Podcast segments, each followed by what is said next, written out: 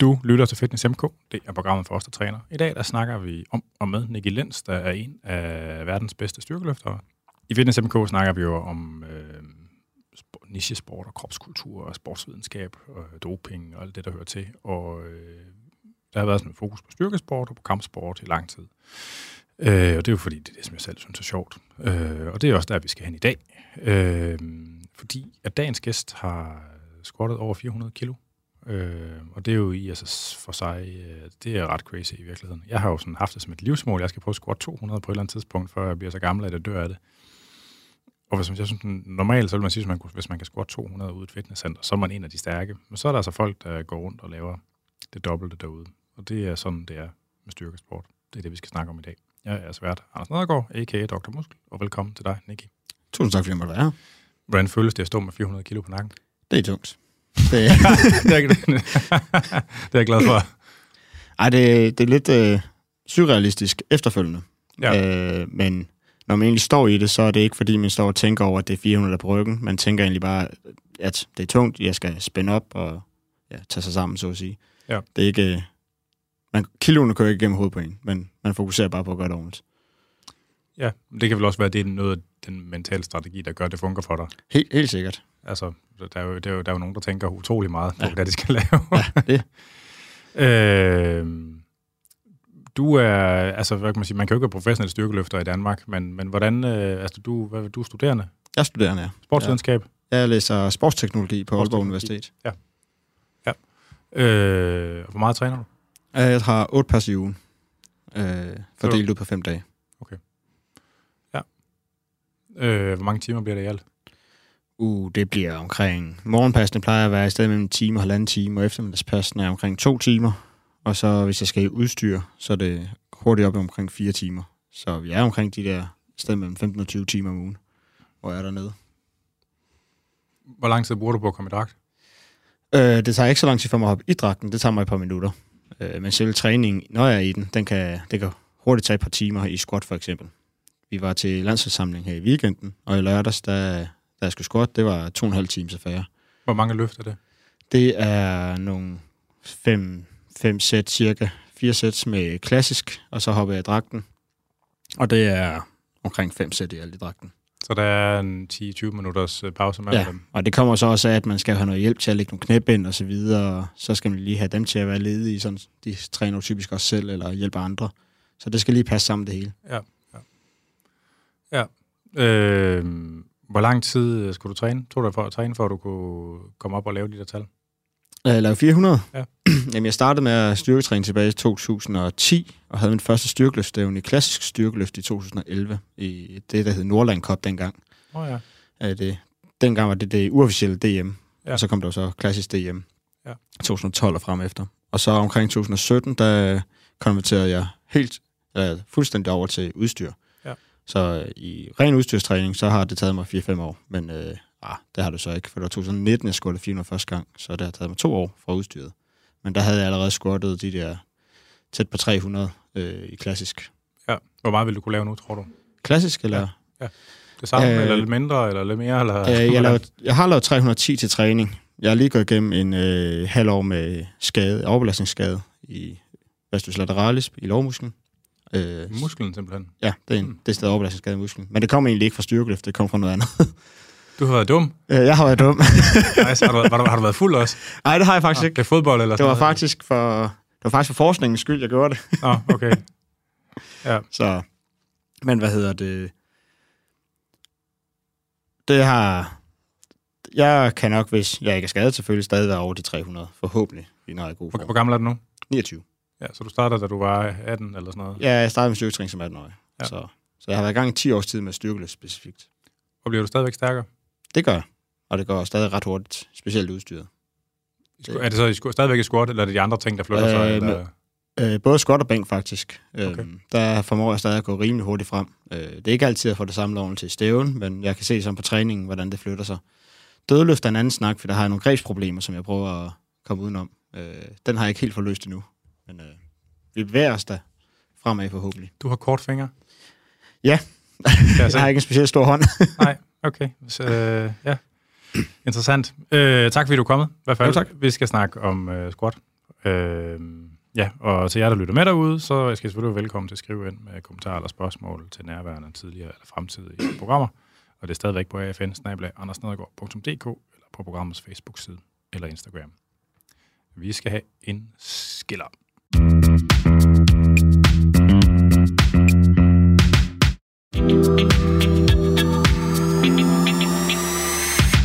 Og så er vi tilbage. Vi skal i gang med dagens øh, dagsorden. Hvordan øh, kom du i gang med træning?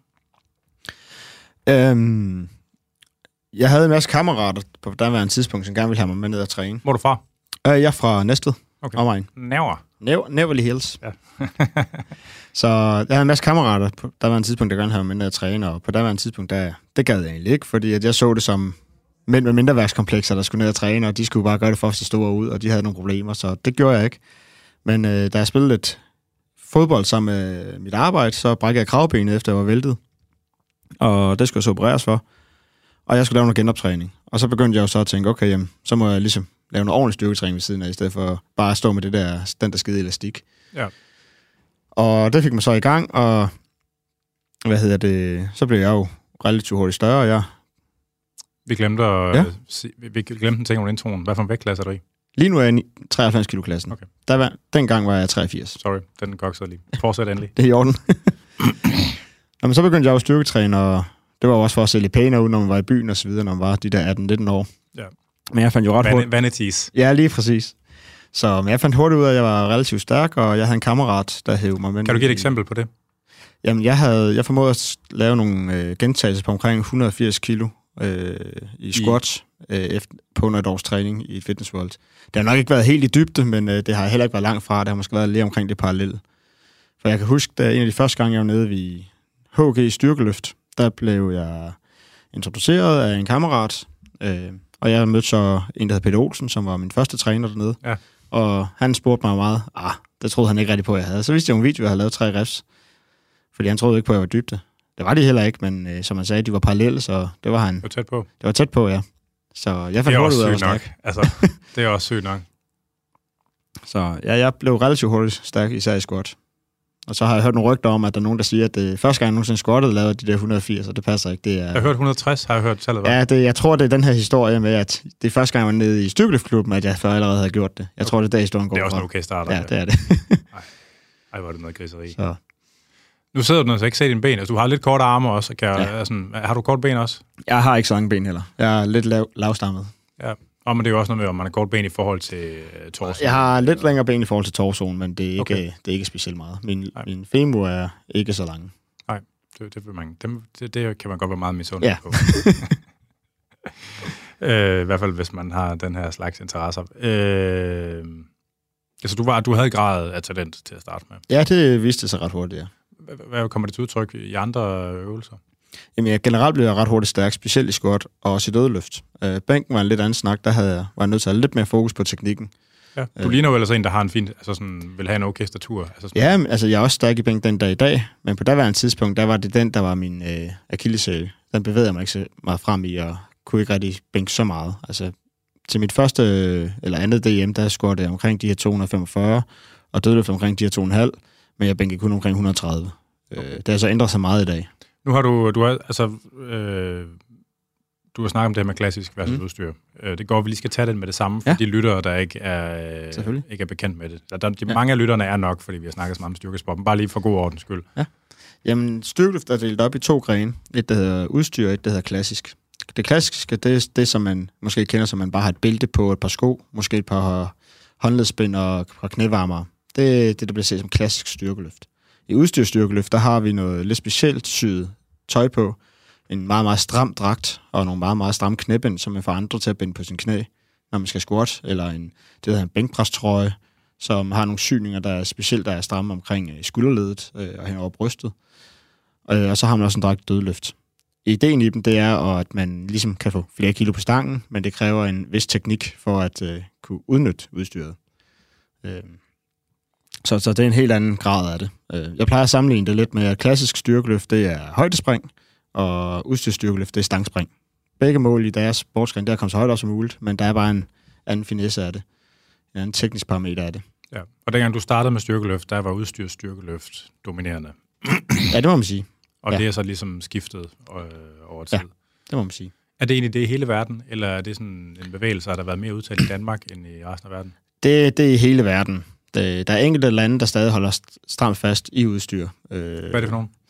Øh, eller rettere, ja, Norge er stadig, har stadig en del udstyrsløfter, så vidt jeg husker. Øh, men sådan et land som Sverige for eksempel har stort set kun stærke råløfter, har udover nogle enkelte, for eksempel en af mine nærmeste konkurrenter, øh, der hedder Oliver Dahlqvist. Han er stadig udstyr og er rigtig stærk der.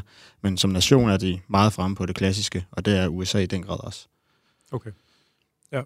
Er, det, er der nogen, der stiller op i begge dele og kan og gøre det ordentligt? Mm. Eller er det så specialiseret nu, at det ligesom, hvis man skal være god, så er man nødt til at kunne gøre en af delene? Øh, jeg kan ikke lide nogen navn, der gør begge dele vanvittigt godt. Øh, og det er også fordi, så meget, er jeg heller ikke, så meget holder jeg heller ikke øje Nej, nej. på de online forums. Men min personlige holdning er, at det ene udelukker på ingen måde det andet. Nej. For det er langt størstedelen af træningen vil alligevel ikke foregå i udstyr. Nej, fordi det er for bøvlet. Ja, og det taxerer rigtig, rigtig meget. Øh, og hvis du, du skal op på en vis antal kilo, for eksempel i squat, for at forklare, hvor stramt det her udstyr er. Hvis Åh, du, ja. ja det, det er så stramt, at hvis jeg nu for eksempel, nu kan jeg jo squat 400, men hvis jeg har 350 kilo på stangen, jeg kommer ikke i dybde, ikke engang i nærheden af det. Øh, det er så stramt, det her udstyr, det egentlig er, øh, hvis man lærer at bruge det. Så du ville ikke kunne bøje hoften og knæene, hvis du altså, prøvede? Eller, Nej, jeg, jeg, hvis, hvis jeg skulle komme i dybde, så var det fordi, jeg skulle give slip på alt mit spænd og bare kollapse ned, så ville jeg kunne komme i dybde. Men hvis jeg skulle gøre det i en ordentlig teknik, så ville jeg aldrig kunne komme ned. Hvordan ser din serie ud, når du laver 400? Øh, jamen, jeg starter klassisk, så er det en tom stang, laver nogle reps, så 70 kilo, Og 120 nu tænker jeg på kilo. konkurrenceløften, Nå. hvis du ikke kan komme ned på med hun- 350, altså hvornår starter du på Nå, øh, de, løft, du byder ind på til konkurrencen? Og mit første forsøg, det plejer at ligge omkring 380-390, så der kan jeg tvinge mig ned i dybde. Og de ligger så tæt på toppen? Men det kommer så også af, at øh, jeg, jeg har til træning lavet 415, så jeg er deroppe af. Og så det, du Øh. regner som dit potentielle tredje, tredje forsøg. Ja, ja, ja, hvis det er en rigtig, rigtig god dag, så er vi jo deroppe omkring, ikke? Men øh, det, som sagt, så er jeg jo lige kommet ud af en skade, og de første 400 lavede jeg for et par år siden. Så det skulle lige passe sammen til stævner også. Så Ja. ja. må man lige være lidt, Ja. ja. lidt øh, hvad kan man sige, konservativ. Så du byder sådan noget, altså det, så det vil hedde 380, 400, 410, eller sådan et eller andet. Ja, det ville have været en rigtig god serie. Okay. Ja, okay. Det giver mening. Og det, men det er stadigvæk ikke mange procents forskel. Nej, det er det ikke. Men... Og fordi jeg, jeg tænkte bare, om det ville være et problem, at du skulle have et andet udstyr sat op på dit første løft end dit sidste, fordi at, øh, at du ikke kunne komme i dybde simpelthen med det. Men, det- men det er så tæt på hinanden, det Ja, er det issue. altså, men der er nogen, der gør det, at de skifter trøje, for eksempel øh, i bænkpres, fra første forsøg til andet forsøg til tredje forsøg, så de simpelthen skifter den. Øh, men det, i min optik er det for besværligt, fordi at det tager noget tid at få det her udstyr på, og så den der hviletid, man har, inden man skal løfte igen, den mister man jo lidt, fordi man skal stresse ja. over at få nyt, tøj, nyt, øh, ny dragt på. Hvis man så er rigtig uheldig, og det falder sådan, at man kommer til at skulle løfte to gange i træk, så det kan man jo ikke nå. Så er man jo, får man jo fucked. Øh, hvad mener du, man løfter to gange i træk? Hvis ikke der er nogen mellem. Nå, men det er vægtløftningssystemet. Nå, Det kan man ikke i styrkeløft. det kan man ikke i styrkeløft. Nej, styrkeløft, de kører det her rundesystem. Det vil sige, at de kører simpelthen bare, at den laveste nominerede vægt er den, der starter, og så kører den op til den højeste nominerede vægt for første forsøgene. Og så kører, starter den forfra fra anden forsøg, Nå, okay. og så tredje forsøgene. Har det altid været sådan?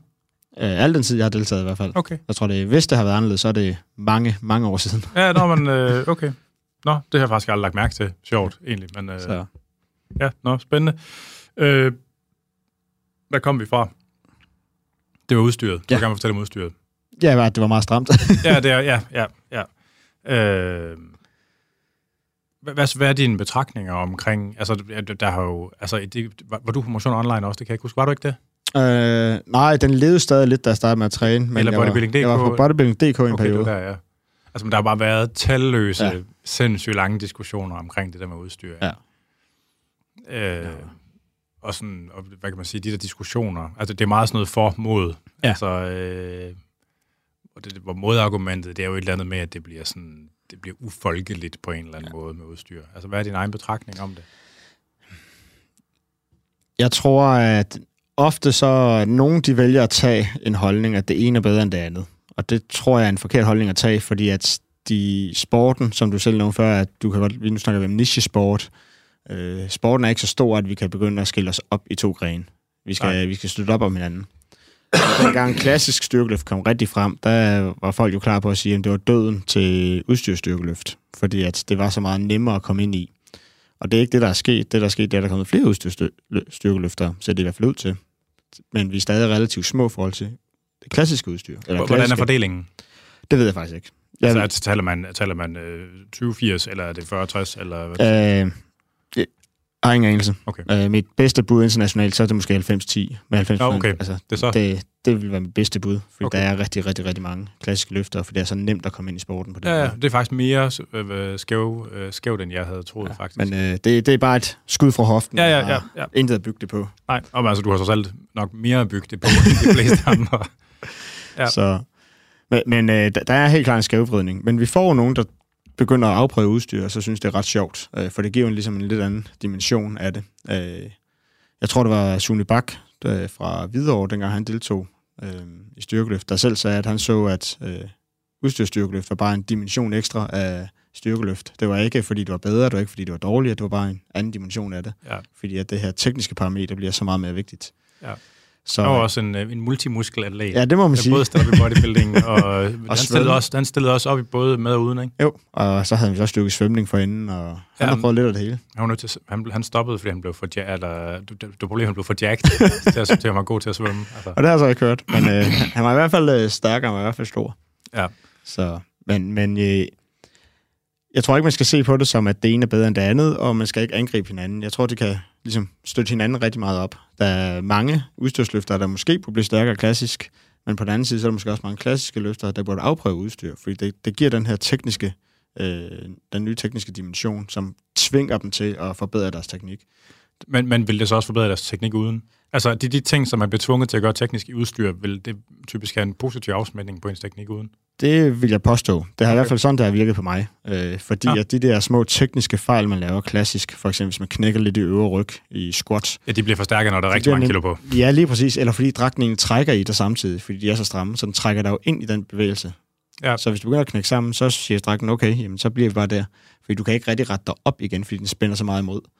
Ja. Øh, så du bliver tvunget til at have den her gode teknik. Og det vil jo i en eller anden grad have en overførsel også. Okay, det giver mening. Men, men en ting, jeg har tænkt på med dragterne, det er jo ligesom, at, øh, når, at når de har så meget spænd ligesom langs med, langs med ryggen, mm. Så at sige, ikke? at, øh, at man, man, man kunne godt forestille sig, at man lettere udnytter det spænd, som dragten giver ved at give sig selv aktivt en lille smule, lille smule mere runding, specielt i dødløft, end man, end man ville have, hvis man sådan er, er, en, er sat sig efter en mere sådan strict, sådan, øh, strakt stilling. Mm. Altså, man bedre kan udnytte spændet på en eller anden måde, ikke? Mm. Jeg tænkte på den del i forbindelse med, altså med specielt med de der stærkmænd, jeg ved godt, det er ligesom en anden, ja. det er en anden ting, men de der stærkmænd, der dødløfter i dragten nu, Ja. altså mange af dem er nogle kæmpe store mennesker, Det er de. Ikke? men det ser ud som om, altså man, jeg tænker lidt, for det, for det første, fordi de er så store, og også har en masse fedt, ikke? Altså, at de, lettere, de der kæmpe mennesker lettere kan få noget ud af dragten, hvis de runder mere i ryggen, end man normalt ville sige var en god teknik. Øh, det ved jeg ikke. Altså, hvis du runder i ryggen, så vil stropperne jo også sidde lidt løsere, end hvis du retter dig helt ud, fordi de spænder jo så fast ned til omkring hoften, hvor resten af dragten sidder. Ja, ja. Hvad hedder det? Og hvis du ikke har det der spænd, du kan få ned fra hoften af, der så strækker sig op, så mister du noget af spændet fra, trå- eller fra dragten ned Ja. omkring hoften, som du gerne vil bruge til at kunne rette dig nemmere ud, specielt i squat for eksempel. ja. Og så kan man måske snakke biomekanisk, om det stadig vil være en fordel at runde i lænd eller øvre ryg, for at kunne trække sig op, fordi det kan være ret svært at rette ryggen ud, når det er, man øh, er oppe i toppen, hvis man starter med at være rund. Ja, ja, ja. Så. Det, jeg ved ikke, om det vil være en fordel. Nogle de er jo stærke, når de runder øvre ryg, øh, andre de ikke. Om det ændrer sig, om du har dragt på, det ved jeg ikke, om det vil gøre. Hvad med sådan, er der nogle betragtninger i forhold til statur? Altså, hvor man, hvad for en hylde man bedst hører på i forhold til udstyr eller ej? Altså i forhold til øh, lange lår og høj, høj ryg, eller lang Ja, ryg eller man har et, øh, en rund torso, eller en flad torso, eller, øh, Nej, eller det- lang, eller sådan, ja. der, der er ikke rigtig nogen betragtninger i forhold til, hvad form for udstyr man bruger, eller om man kan blive god i udstyr. Det finder man ud af, når man prøver det, fordi det, man, der er så mange forskellige måder at løfte på øh, og aktivere sine muskler på, når man er det her udstyr, og sådan set også uden udstyr, at man kan tilpasse det meste. Øh, vi har set folk, der er helt slanke og kan finde at bruge udstyr vældig meget, og der er nogen, for eksempel en tysker, der hedder øh, Kevin Jäger, der er mega rund og ligner knap nok en, der løfter, fordi han er så rund og Altså bænker. tyk, eller- tyk, ja, ja, tyk. okay. Og vejer, eller kan bænke på sin bedste dag øh, 200 kilo eller sådan noget klassisk, men han bænker 350 i trøjen. Øh, hvis ikke mere. Han får sådan 150 kilo eller sådan noget af trøjen. Og han er en, og han har så også meget stramme trøjer på, fordi hans fedt ligesom Han er nemmere ved at flytte sig, men altså, Ja. en, øh, en muskel har. Men, så jeg tror ikke, der er nogen, man kan ikke lave en tommelfingerregel på den måde. Jeg tror, det handler om at afprøve det. Ja. Altså få noget god vejledning til det. Jeg tror også, det var, det var nok om udstyr. Ja. Er du, øh, så du havde altså, hvad kan man sige, det evnen til at flytte tunge ting, det er jo, øh, man, kan, man kan godt være både langsom og hurtig. Mhm. Mm-hmm. Altså, det, det er ikke ligesom i vægtløftning, hvor man er nødt til at være hurtig, Ja. ja. for at det rigtig bliver godt. Er du sådan på den hurtige eller den side også? Jeg tror, jeg er på den hurtige side. Så du kan springe højt og Ja. ja. løbe 100 meter hurtigt og sådan noget. Jeg kan nok ikke løbe 100 meter særlig hurtigt, men øh, hvis du siger 20 meter eller 50 meter, så Okay. ja. Men ja, jeg er rimelig eksplosiv.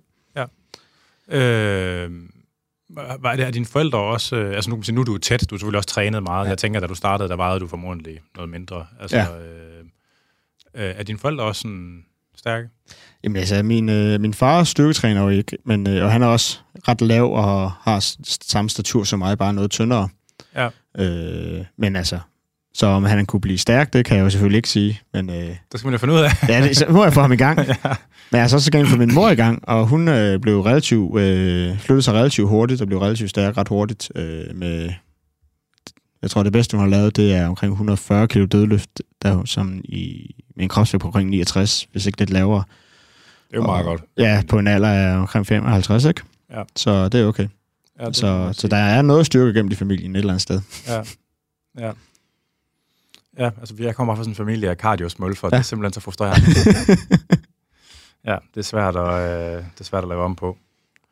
Øh, det, det er meget sjovt, det her med at tale om graden af talent også. Ja. Fordi der er jo ikke nogen, der underkender, at der ligger en masse disciplin og arbejde og sådan noget. Men det er tit... altså, når man, når man... Nu har jeg talt med mange folk, der er er eliteudøvere mm-hmm. i, i altså forskellige steder i deres sportsgren. Der er enormt mange sportsfolk, som er dem, som der ligesom er fuldstændig... Øh, altså utvivlsomt fysiologiske talenter, Ja. som er, er enorm, har en enorm dårlig refleksion Mhm. om det. Altså, der kan sidde en person ved siden af, som træner præcis lige så hårdt, som de selv gør, måske endda hårdere, som bare stadigvæk er 10% dårligere, ikke? Ja. men som stadigvæk insisterer på, at det, det er mit, det er mit Ja. arbejde, der gør forskellen. Øh, og det er sådan et... Jeg forstår, jeg forstår godt altså sådan rent den psykologiske mekanik, der gør, at man gerne vil tale om det i en selv. Mm. Eller det, altså sådan, men det er jo altså sådan... jeg havde besøg af Annika Langvad, for eksempel, øh, som jo er øh, mountainbike-rytter, og ja. Ja. et, fysiologisk talent af Guds nåde. Altså sådan, og det var sådan... Hun havde lidt, lidt svært ved at tale om, om det der med, ligesom med, at hun bare startede et andet sted end andre folk. Altså, mens øh, Joachim B. Olsen, som, som er et meget sjovt eksempel, ikke? han var han der sådan lidt mere sådan laissez-faire omkring det. Sådan, jamen, dengang de begyndte at løfte vægt, det hver eneste gang, at der hjerner de blev 10 kilo stærkere, så blev, bare, så blev jeg bare 20 kilo stærkere. Og det ja. Ja. var sådan, det var. Sådan fortsatte det hele tiden deroppe af, ikke? Altså, men det, men det er et meget spøjst fænomen, det der. Og det minder virkelig lidt om den måde, som, når man skal tale om, når man taler om dopingstoffer mm. i, sådan, i mo- motionsmiljøet. Ikke? At, for, at når folk bruger dopingstoffer, så insisterer de meget på det dem selv. Det gør bare, at man kan træne hårdere. De gør Ja, ikke noget af sig selv. Ja, Øh, jeg, tror, jeg tror, det er vigtigt, at man anerkender, at vi alle, altså, sport er hammerende uretfærdigt, specielt i elitesport. Nogle, de har bare et fysisk talent, og jeg er da ikke flov for at sige, det har jeg da også. Øh, det har jeg vist meget hurtigt. Men det, der tænker jeg så også, at hvis man har det her fysiske talent, og man har alle de her gode forudsætninger, som jeg har. Jeg har haft en mega gode forudsætninger. Jeg har en god barndom og en god opvækst, og haft alle forudsætninger for egentlig at gøre det godt i livet.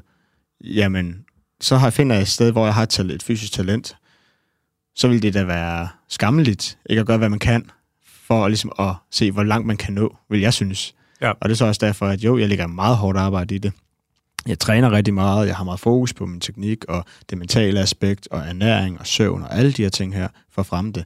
Fordi jeg har heldigvis alle de her forudsætninger for det. Så Ja. det vil være lidt, synes jeg, skamligt ikke at prøve at udnytte det. Og, jo, jo. fordi at hvis, du, hvis man har fået en gave, så synes jeg at man skal prøve at gøre det, man kan med det. Ja. Jo, jo. Altså, men det, jo, jo. Altså, hvad, hvis du siger otte gange, øh, hvad i gennemsnit, to timer, Ja, så det, du bruger et eller andet 16-18 timer på Ja. træning i ugen, eller hvad? ja hvor jeg faktisk er dernede, jeg er at træne. Og så passer du et studie. Så har jeg studier. Har du en kæreste? Uh, nej, det har jeg ikke. Det vil slet ikke være tid til, jo, så det er ikke... Ikke længere i hvert fald. Nej, Så. okay. Ja, Hun hedder Elaiko, eller Ivanko. ikke eller Leoko. Ja. Øh, og arbejder du også ved siden af? Eller, Uh, jeg træner nogle folk, uh, Ja, okay. men uh, ellers ikke nej. Okay. Der, er, der er fokus på studiet i stedet. ja. Og hvornår er du færdig med at studere? om et år, så er jeg færdig med min kandidatuddannelse. Og så må vi se, hvad der sker bagefter. Ja, for så skal, du, så skal du også have et voksenjob måske. Jeg skal til at have et voksenjob, øh, og så hedder det jo 37 timer eller mere om ugen, og så må, skal jeg se, hvordan jeg kan balancere det sammen med træningen. Ja. Forhåbentlig forsvinder jeg ikke. Det er der desværre lidt historie for, at der er nogen, der gør. Ja. Øhm, Du kan ikke få mas noget sammen med træning på en eller anden måde. Altså, jo, altså jeg, jeg, jeg tror ikke på noget tidspunkt, at jeg egentlig forsvinder inden for de næste mange, mange år. Øhm, men jeg skal jo selvfølgelig få det balanceret træning. Det kan godt være, at med et fuldtidsjob, jeg ikke kan træne 8 gange om ugen, men så kan jeg måske træne 4 eller 5 gange, ikke? Så må du finde et sted, hvor, det ligesom, hvor, hvor du kan få træningsfaciliteter på jobbet. Ja, så møder jeg lige en lidt tidligere, og så kan jeg træne der. Hænger der en uh, PhD og hænger et eller andet sted, så kan du, for, for, kan du forlænge studielivet. Sådan. Ja, lige præcis. Jamen, der har været snak- jeg har nogle tanker om at se, om jeg kan få skaffet en øh, phd men det kræver jo lidt nogle midler. ja. og så, det så kan du strække den tre år i det mindste. Ja, lige præcis. Så kan jeg stadig træne tre år. Ja. Nice. Men du træner, på, træner du på universitetet også, eller hvad? Nej, det gør jeg ikke. Jeg træner i, ved Aalborg Sportshøjskole. Der har vi en forening. Øh, Ja. Det er også blevet nogle fede faciliteter, de har fået vi der. har nogle rigtig fede faciliteter, Det er blevet, øh, ja. hvor vi har nogle rigtig gode mennesker, både inden for styrkeløft og vægtløftning og crossfit sådan set også. Og gode udøvere. Øh, og rigtig gode udøvere, folk, der har taget den her diplomtræneruddannelse, og folk, der har læst idræt og phd studerende osv., har vi dernede. Så vi har en rigtig god vidensbank dernede, som vi kan hjælpe hinanden og spare med. Ja. Så det gør også, at vi har et ret godt niveau af løftere. Altså, det er, øh, jeg, altså, jeg ser det helt klart som... Øh, øh, altså, hvis jeg var 20 år gammel, og var synes at styrkesport var det fedeste i verden, så er det ikke klart det sted i Danmark, jeg helst ville hen. Jamen det er også, sådan har jeg det også lidt. Altså, øh, så det kan jeg sagt mig godt forstå. Altså, det er jo også det sådan, øh, hvis man gerne vil... Der er mange folk, der sådan taler om, øh, der er det, det her med ligesom at blive være træner og skulle til at Mm. træne andre. Ikke? Altså, så, altså øh, hvis man skal ud og træne andre og gerne vil være god til det, så, så skal man få et træningshåndværk. Ja. Og det er egentlig lige meget, om det er gymnastik, eller om det er vægtløftning, eller det er styrkeløft, eller sådan. Man skal bare få sig et eller andet træningshåndværk, ikke? Og få, og få lagt nok blod, sved og tårer i det til, at man prøver at være dårlig, og man prøver at være god. Ja. altså, det er ligesom det, er ligesom det ikke? Og så skal, man, og det, så skal man have det pædagogiske, og der er nogle folk, der har talent for det, nogle, der ikke har Ja. talent for det. Det er, det, men det er mere at komme i gang. Ja. Altså at få noget sparring omkring det. Og så den sidste ting, det er det her med at få bygget det merkantile på. Altså Ja. det her med, at det handler også om, at man skal sælge sig selv. Ja, ja. I stedet, altså fordi problemet er bare, at det der, det der, den der kombination af kompetencer, det findes der ikke nogen uddannelser, der har, som det er nu. Altså det er øh, rigtig surt. Ja, det er det. Meget. Altså, men øh, det, det arbejder vi på. Det, men det er en anden, det er en historie til en anden gang. Øh, ja, hvad, jeg tror faktisk måske, vi tager skilleren nummer to nu, fordi det passer i virkeligheden meget godt ind. Så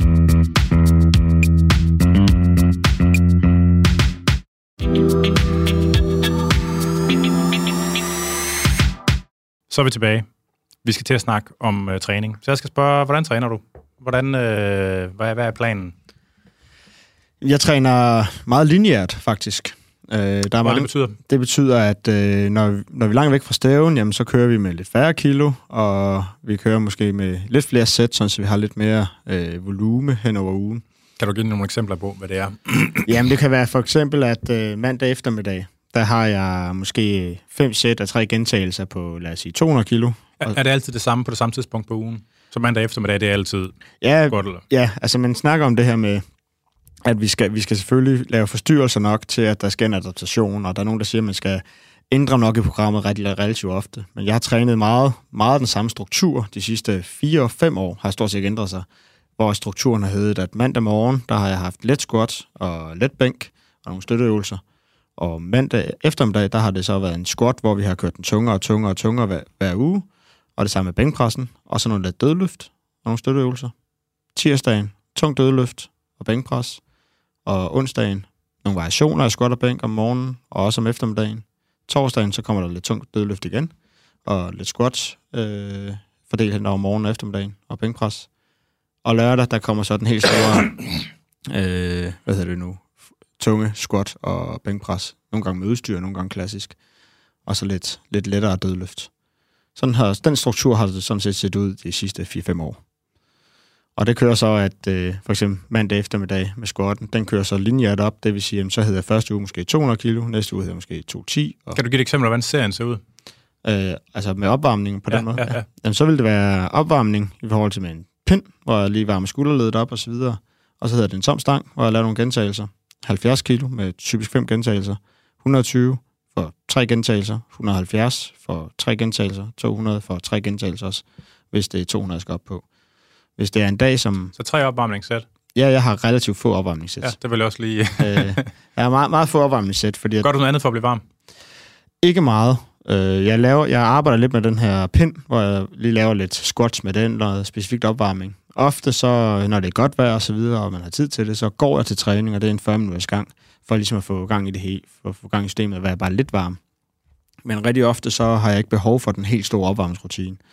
Og slet ikke. Det, det har jeg hørt mange sige. Ja. det, det, jeg føler i hvert fald ikke behovet endnu. Øh, men jeg kan så også mærke, at for eksempel om mandagen, hvor jeg har morgenpas, det gør en kæmpe indflydelse på, hvor hurtigt jeg er klar om eftermiddagen, på trods af, at der kan være 6, 7, 8 timer imellem de pas. Øh, så hvis du varmer det op, så føler du til om morgenen, så føler du dig mere klar om eftermiddagen, eller hvad? Ja, hvis, altså de squats, jeg har om morgenen, der kan, har jeg jo lettere squats. Det kan være 8 sæt og 2 på omkring 170 for eksempel. Øh, så fordi jeg allerede har lavet bevægelsen tidligt på dagen, så er det som om, at det allerede sidder kroppen til senere på dagen. Så, jeg, så hele teknikken og flow kører det bare meget hurtigere. Og jeg skal ikke ind i rutinen på samme måde. Jeg skal ikke lige over de 70 og 120 kilo først. Det sidder bare med det samme. Ja. Øh, du er i gang med, så, du, så det hed øh, de der tre opvarmere? Ja. 70, 120, 170? Ja. Ja, og hvordan ser træningsserien så ud? Jamen, så hvis det er, hvis jeg skal, hvis jeg skal højere end 200, jamen, så kører jeg bare fem sæt af, eller hvor mange sæt det nu er, på 200. Singler? Øh, og mandagen, der er typisk 3 eller 2'er. Okay. Lige for tiden er jeg faktisk femmer, men det kommer så af, at vi skal være lidt lavere i kilo, på grund af den overbelastningsskade, jeg har haft. Ja. Øh, men hvis vi tager et eksempel som lørdagstræning, hvor jeg typisk skal højere op, så den fulde rutine, den vil så hedde, lad os sige, at vi skal op på 300 kilo, så vil du så hedde 70, 120. Og det er fordi, det passer med 25 kilo skiver. Ja, lige præcis. Ja. 170, øh, 220, 260, 280 og 300. Så det er jo 5-6 opvarmningssæt i alt, ikke? Og hvornår går du i singler? Øh, det gør jeg efter i 220. Okay. Hvis jeg skal så højt op. Og det er fordi, at det handler om, at vi skal ikke have for meget udtrættelse ind for en Nej. Og lave reps på de, når man kommer op på de, de procenter, det koster bare noget energi. Ja. Øh, så er det nemmere at lave enere, når vi kommer derop omkring. Fordi jeg er varm nok. Hvor mange tons flytter du i ugen? Ui, det er et godt spørgsmål. Eller, er, I, er I, det, altså, I er ikke nogen, der tracker det, fornemmer jeg så? Uh, jo, jo, det gør vi sådan set, men det er ikke noget, jeg, jeg husker på. Uh, Nej. Er det dig selv, der tegner på træningsprogrammet? Eller Nej, jeg har eller... Mathias Christiansen, som ja. har trænet mig siden 2013. Den foregående squatmaster. Ja, lige præcis. Han har stadig en mail, jeg skal have fat i. Squat 400. Ja. Men han gider ikke rigtig give, give den fra sig. Nej. Nej. Så, hvad hedder det?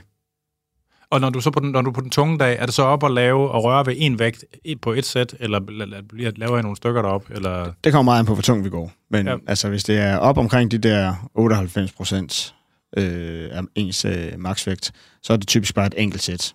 Øh, og så måske går vi ned og laver nogle bagefter, men øh, ofte så er det ikke så meget. Hvis man kigger på min træning generelt, så har jeg ikke så mange topsæt hen over ugen, og nogen vil måske se det som ret let træning, men man glemmer så bare, at der er otte pas om ugen, så, så volumen er stadig ret stor. Nu spurgte du om tonage før. Jeg kan ikke huske, hvor høj tonagen er. Jeg kan huske til gengæld for et par år siden, der sammenlignede vi med en af Shaikos øh, fire-dages-programmer, som jo bliver, er jo bliver snakket om at være meget, meget volumøs. Og vi er væsentligt over deres volumen. Men det er så også kun fire dage om ugen, er det ikke? Eller? Jo, det er det. Vi splitter nemlig op i otte dage jo. Så ja. vi kan til, jeg kan tillade mig lidt mere volumen, fordi jeg ikke har den der samme træthed per træningspas. Ja. Øh, generelt så træner vi aldrig til udtrættelse til træning, per træningspas. Øh, vi Nej. prøver at holde os væsentligt nede, sådan så jeg generelt er frisk til alle træningspassene. Øh, nu siger du så, at de, de, kører op lineært sådan ja. over tid. Hvad, gør I også det på de tunge dage, så eller hvad?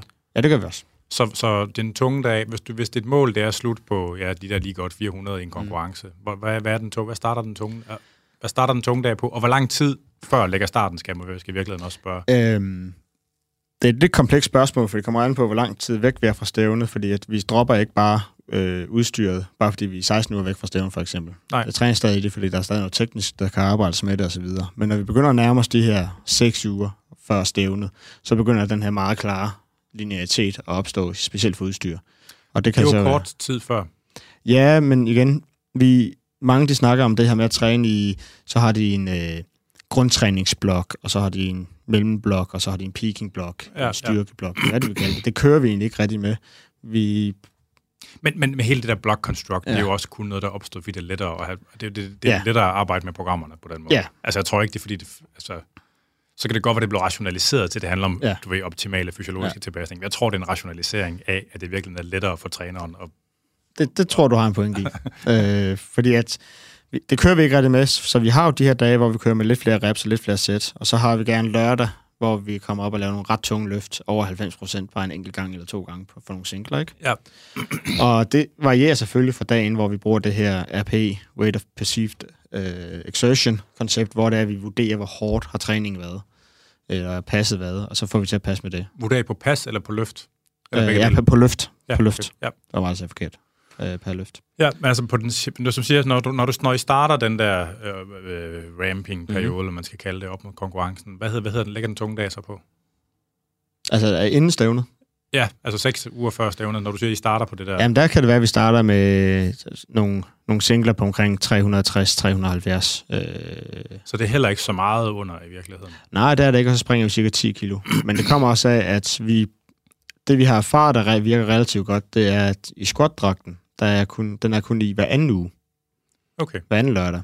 Så det vil sige, når vi er 6 uger ude, så bliver vi nødt til også at starte lidt højere. Fordi der så går der en uge, hvor jeg ikke kan stige, fordi jeg ikke er i dragten, og så kommer næste uge, så skal jeg jo stige, så det passer. Okay, men så de, der, de uger, du ikke er i dragt, så er det jo vel andet max, I kører efter. Ja, så kører vi så op efter min rå max, og så kører jeg op og laver en tung rå single i stedet.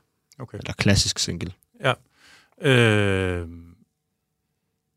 ja, men hvad, hvad, hvad, hvad så, når du er mere end seks uger fra konkurrence? Hvordan ser jeg, altså så er det off-season træning, eller hvad? Det, det, er, det er samme opdeling, der kører med hver anden uge i udstyr. Ja. Øh, det, der er det bare lidt mere flyvsk med, hvilke kilo jeg er på, for det kommer lidt an på, hvad er målet for den periode. Lige nu er jeg i en periode, der jeg har stævn til november, så er jeg relativt langt ude øh, til forhold til opkøring. Men jeg er stadig i udstyr. Og i squatudstyret lige nu, der er planen, at jeg skal indøve en ny teknik, jeg arbejder på. Og der arbejder jeg jo et eller andet sted mellem 53 og 83, alt efter dagen og så videre. Hvor jeg prøver at se, om jeg kan få forbedret det. Sådan for, du I arbejder med teknisk max på en eller anden måde. Altså, ja, det kan man godt sige. Eller nej, kvalitativt er max, ja, tror jeg. kvalitativ max, tror jeg det, godt udtryk, ja. det er vist det rigtige Så betegnelse for det. Ofte så er det ikke kiloen øh, til træning, vi er sådan rigtig myndet på. Det handler om, hvad er formålet med den træning? Hvad er målet for den træning? Der kan jeg huske, inden vi startede podcasten, der snakkede vi om det her med procesmål. Ja.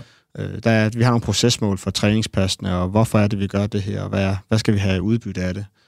Øh, og så må kiloen tilpasse sig i forhold til det.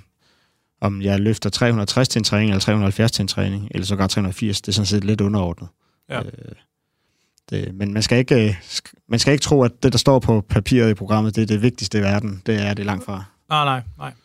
Hvor, når, når I nærmer jer konkurrence, hvad hedder det, øh, hvor, hvor, hvornår har I de sidste tunge løft? I henholdsvis godt bænkpres og dødløft? Og cirka halvanden til to uger før stævne. Det er, det, er, det, er det den samme timing for alle løftene? øh, stort set, der er et par dage imellem. Nå. Øh, det er typisk så, hvis jeg har, hvis vi siger uge 10, der er der stævn, så i tirsdag uge 8, der har den tungeste dødløft, og lørdag øh, i uge 8, der vil jeg så have tungeste squat og bænk. Det er typisk sådan, det fungerer. Okay. Fordi der er mange, der ligesom siger, at du ved, dødløft, det er den, der skal være, hvor man, der skal være længst, og så squat, og så bænkpres. Ja. Øh, Der er den så også med tre dage, fire dage. ja, ja, ja.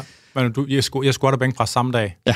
For jeg, der er jo nogen, der vil insistere på, at de kunne løfte tungt øh, seks dage før, måske, og stadigvæk være gode. Altså, Jamen, det, det kan man helt sikkert også, og det er jo meget individuelt. Og det Ja, er ikke, ja. fordi det er en religion. Man skal finde ud af, hvad der virker for en. Man kan sige, at man kunne også argumentere for, at man kunne løfte, eller flytte min dødløft til tættere på, end vi egentlig har gjort.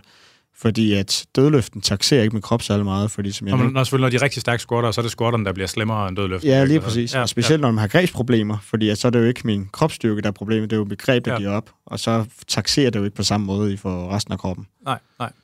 Ja. Jamen, det, nu, ja, ja, det var fordi, jeg tænkte, så det ikke... Ja, ja. Jeg snakkede med Chris Duffin Ja. I sin tid. Han, altså, Ja, det jeg, hørte jeg.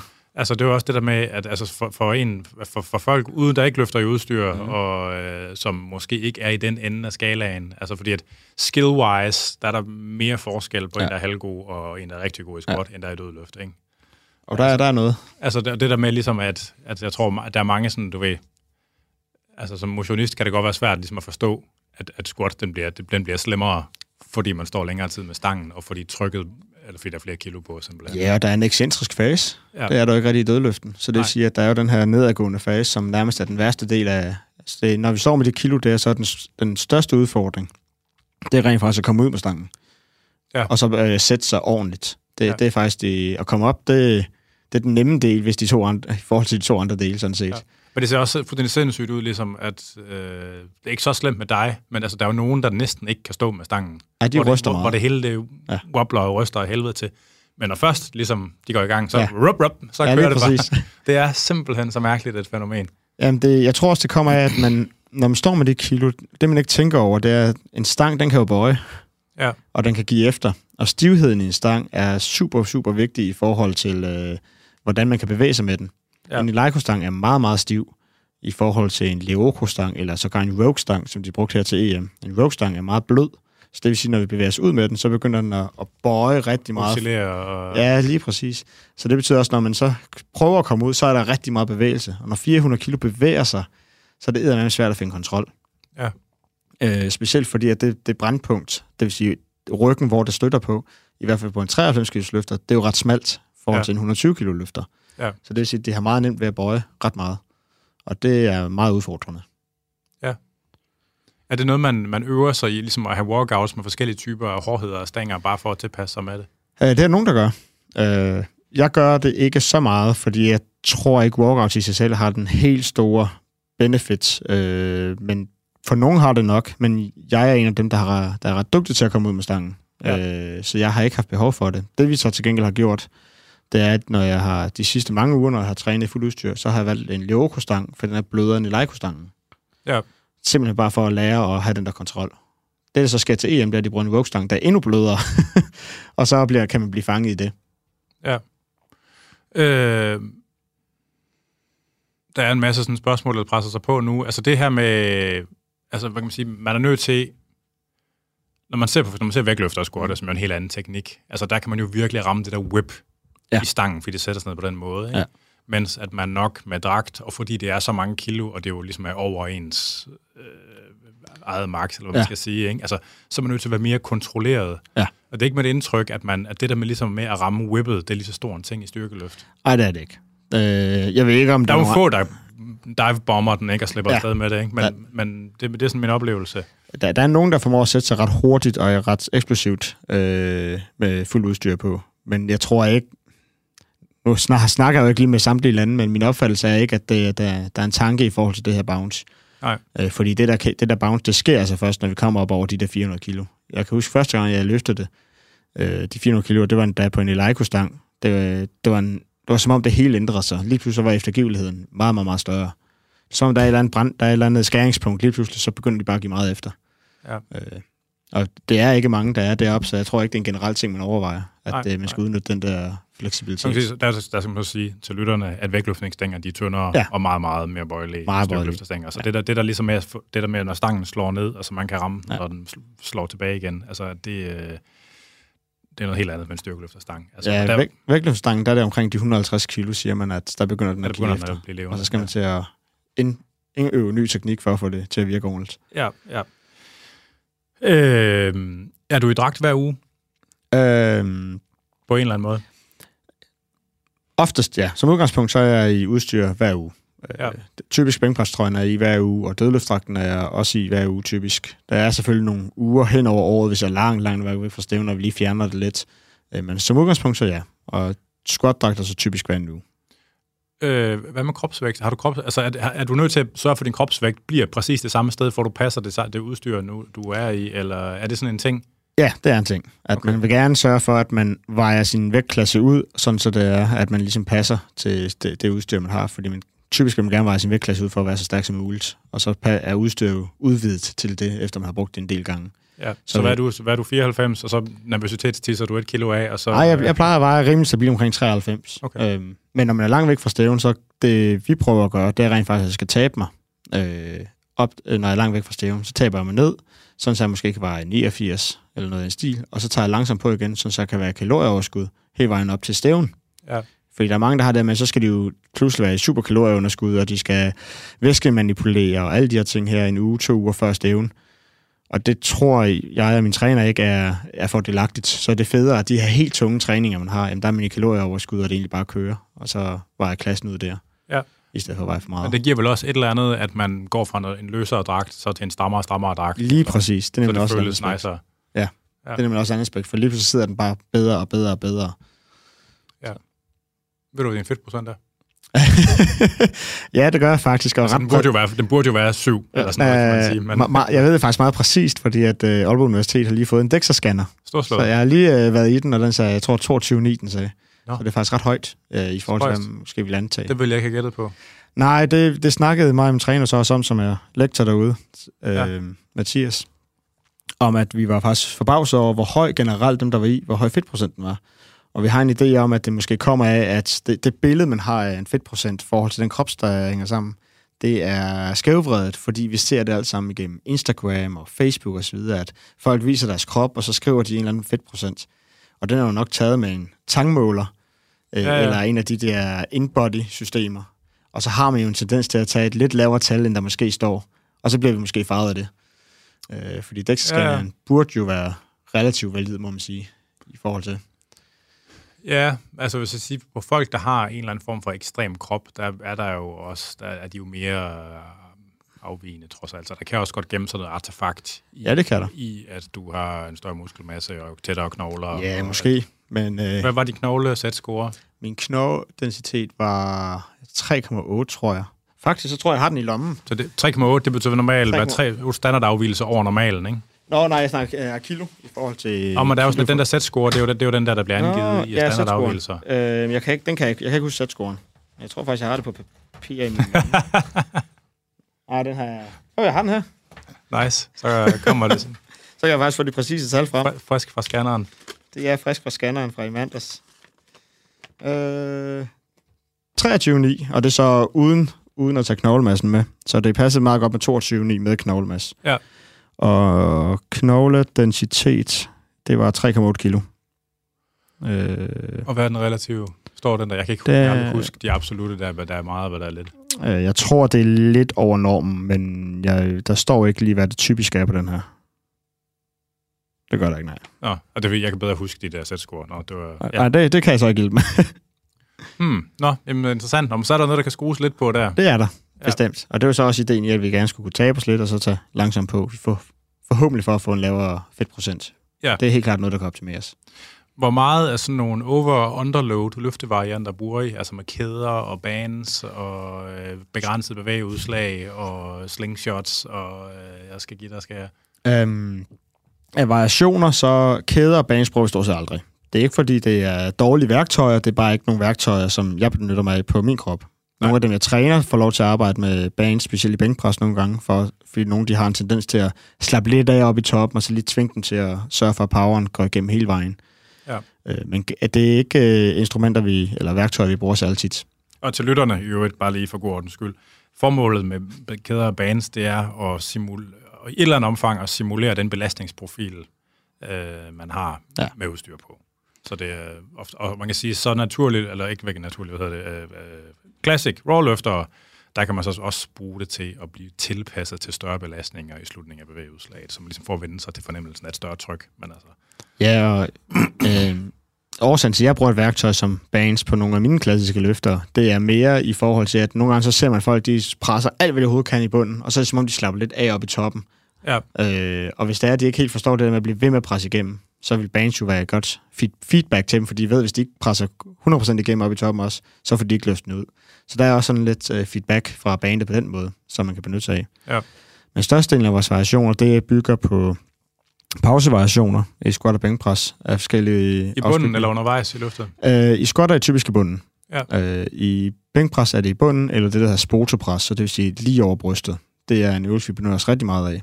Øh, fordi at rigtig tit, så har man tendens til, at når man rammer brystet, så begynder man at slappe lidt af i armene, og så falder den lidt ned i brystet på en. Men hvis du skal holde pausen lige over brystet, bare en halv centimeter over brystet, så er du tvunget til at blive ved med at spænde i armene alt, hvad du overhovedet kan. Og det er en kæmpe fordel at blive ved med at kunne holde det spændt, når man skal til at trykke. Ja. Så det er også en fin øvelse at benytte sig af. Ja, det, når jeg har lavet bænkpres-træning, det er jo også en ting, vi har brugt en del. Jeg er nødt til at spørge dig til ham der Irregular Strength, ham amerikaneren, der kan bænkpres Ja. ja. 350 kilo. Han har sådan en helt vild teknik. Ja, han falder bare eller, sammen. eller, eller set ud i forhold til, hvad man skulle tro var Ja. ja. optimalt for de fleste. Jeg skal ikke have klinket noget som helst, men altså, han har meget smal fat, og Ja. ja. han lægger den sådan helt ned på brystet og Ja. ja. falder helt sammen. Og så får han skubbet de der 350 Jamen. kilo i gang. Altså, der er jo de her atypiske folk, der bare formår at have de mærkeligste teknikker og bare sparke den afsted alligevel. Den form for teknik vil man typisk sige, specielt når man har udstyr på, ikke er fordelagtig. Men vi ser flere af dem, der, der formår at gøre det. Og i dødløft har vi jo også den her regel med, at vi skal have en helt ret ryg, når vi skal dødløft, for at være så optimal som muligt. Men så er der jo løfter, som vi havde en rigtig stærk dødløfter i Danmark, der hed Joachim på et tidspunkt. Han havde fuldstændig krum øvre ryg, og han kunne låse 330 ud. Ja. Øh, uden problemer. Ja, der var han mega Fordi, stærk. fordi at specif- problemet specifikt ved at have rund ryg, det er, at det bliver svært at låse den ud. Ja, det, det, det vil man mene, ikke? Ja. Øh, men han formår bare at løfte vanvittigt stærkt i den position, uanset hvad. Så Ja. der er selvfølgelig nogle af de her eng- undtagelser. Og det er også derfor, når man kigger på de her retningslinjer for, hvad er et godt løft, så skal man lige tage det med et gran salt, fordi vi er forskellige. Ja. Men ham, altså ham der er regular strength, han er jo også, han er jo også først startet med at træne, da han var øh, op stykke op i 20'erne, mener ja. han var voksen, altså da han begyndte at træne. Men det er bare, men det er spøjst, det der med, hvordan... Nogle de har bare et fysiologisk talent, der overgår fatteevnen. Ja, ja. Og det er jo også, det er jo også hvis nu man har, det, det må du jo støtte på, også folk, der ligesom har trænet nogle af de her løft i en motionssammenhæng, mm. og som har fået indstuderet, eller fået indlært en teknik, og måske arbejdet med den teknik i fem eller otte år, ja. hvor den formodentlig sidder ret godt fast. Mm. Altså, hvornår bliver det for dyrt at begynde at skulle lave om på den? Uh. Altså, fordi det tager x antal år at få den nye teknik til at funke, og man er ikke engang sikker på, at den nødvendigvis kommer til at funke bedre. Uh, det, det kan jeg godt nok ikke svare på. Du har, du har formodentlig prøvet det med at lave om på en, hvor det aldrig blev endt med at blive bedre. Ja, jeg tror... Det, jeg har prøvet det i hvert fald. Ja. Det er bare frygtelig frustrerende. jeg, tror, jeg tror ikke, man kan sætte et årstal på, for det kommer også meget an på, hvor bevidst er personen om sin bevægelse. Jeg tror mere, man skal fokusere på, hvorfor gør personen, som man gør? Har personen prøvet andre ting? Har, er der et årsag? Altså, er løfteren klar over, hvorfor det er, han løfter, som han gør? Hvorfor placerer han benene, som han gør? Hvorfor er det, han smider den hele vejen ned i brystet? Alle de her ting. Hvis personen er bevidst om det, så kan vi, har vi et udgangspunkt. Hvis det er fordi, det er tilfælde, fordi man bare trænet i fitness, eller bare har taget hovedet under armen og bare gjort, hvad der skulle ske, jamen så tror jeg, det, så skal man til at arbejde med nogle ting. Øh, og se, hvad man kan rette på, og bare tage en enkelt ting ad gangen. Ja. Men jeg tror ikke, man kan sætte... Jeg, jeg kan i hvert fald ikke sætte et årstal på, at sådan her han træner 8 år, så, er det, så skal vi rette det. Altså, det er ikke, fordi det skulle være, Nej, men altså, man, man, man, du ved, jeg har bare personligt oplevet nogle gange, hvor nogle folk har haft nogle uvaner, Ja. og prøvet at pille uvanerne ud af dem, og så endte det med aldrig at blive bedre, end det var til at starte med. Det kan godt være, at det måske var mindre, altså Ja. sådan mindre slidsomt på en eller anden måde. Ikke? Det er jo ikke til at Ja. vide. Men det er bare, altså, jeg har også oplevet, at det blev bedre, selvfølgelig. Ja. Altså, hvor, Ja, ja, det- det skal lige, det skal lige siges. Det er jo bare, det er jo meget sjovt at høre, hvad din overvejelse om det er. Altså sådan, fordi det er jo, man kan, der kan også godt være sådan noget løftefascisme, ikke? Jo, det kan der meget. Altså, Øh, og der er det bare vigtigt, altså virkelig det der med, at selv når man kigger på eliteudøvere inden for alle mulige sportsgrene, også inden for atletik og sådan noget, hvor man, så man tænker på utroligt tekniske mm. sportsgrene, altså at der findes også folk, der har en afvikling, som ligesom ikke er god stil, eller hvad man Ja. skal sige. Det, det ser man altså bare. Øh, ja, du, du snakkede om, at du er i gang med at indarbejde en ny teknik selv. Ja. Altså, jeg har et spørgsmål, der står, når du fejler løft, hvad fejler du så på? Altså, jeg gætter på, at det er relateret til det i virkeligheden.